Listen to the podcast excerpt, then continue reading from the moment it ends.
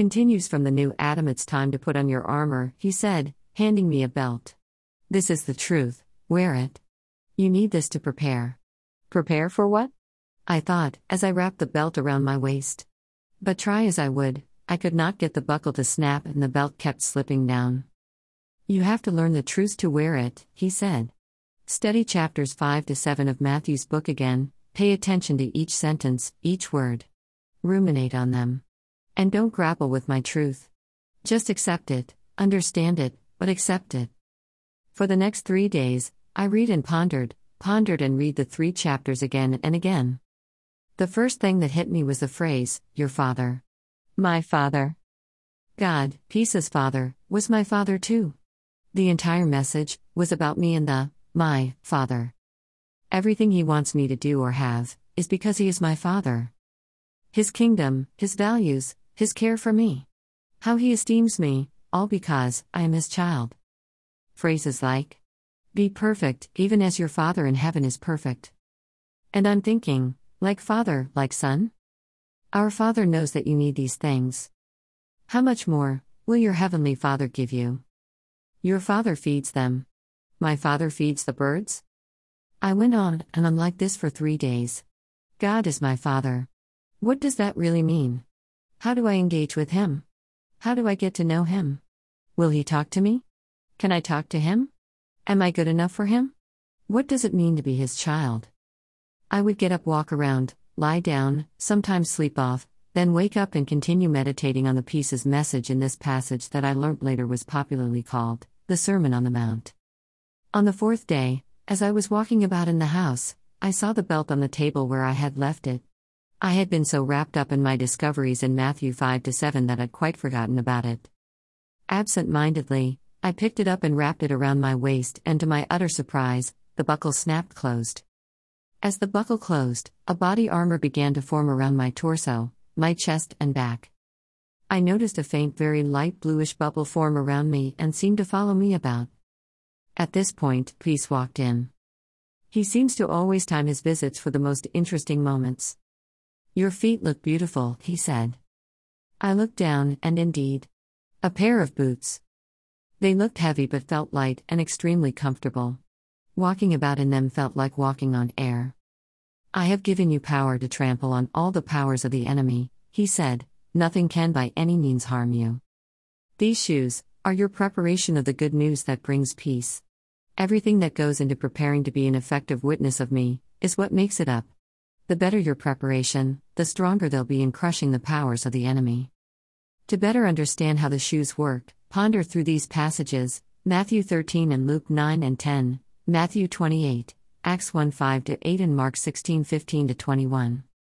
Still quite confused about the belt, I asked. What changed? Why did the buckle close this time? The belt knows you're now more aligned to the truth, he answered, As you studied and grew in understanding, your convictions got increasingly aligned with ours. The belt knows this, that's why it closed the buckle. And of course, deployed the armor. Knowing the truth deploys the armor.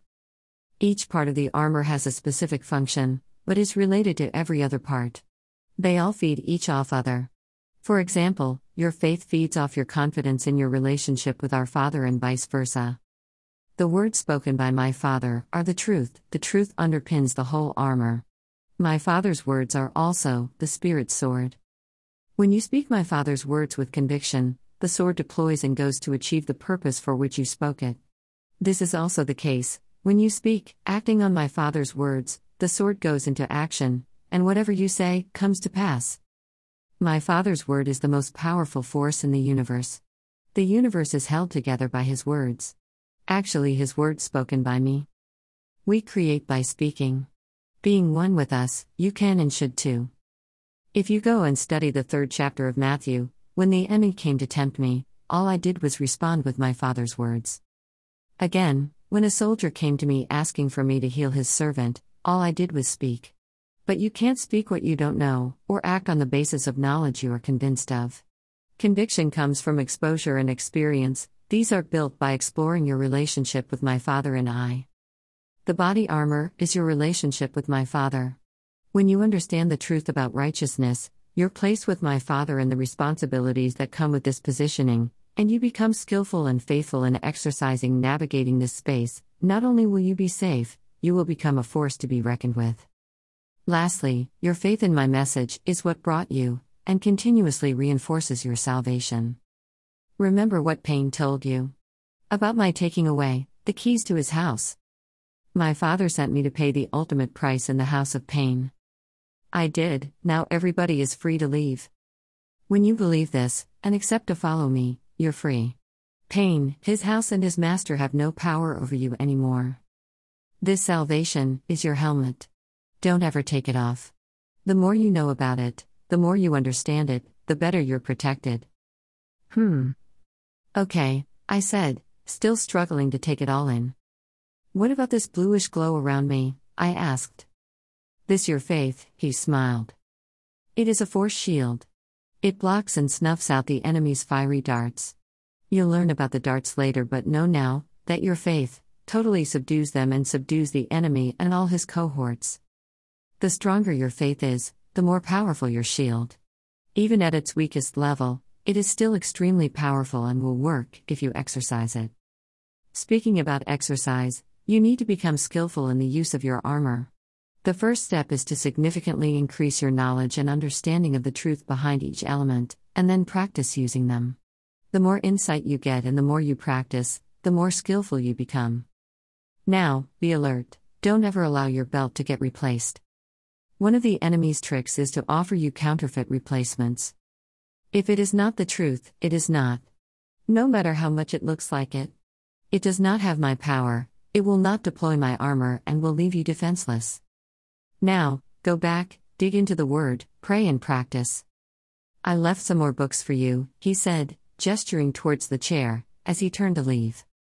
I looked and saw three books labeled John, Luke, and Mark.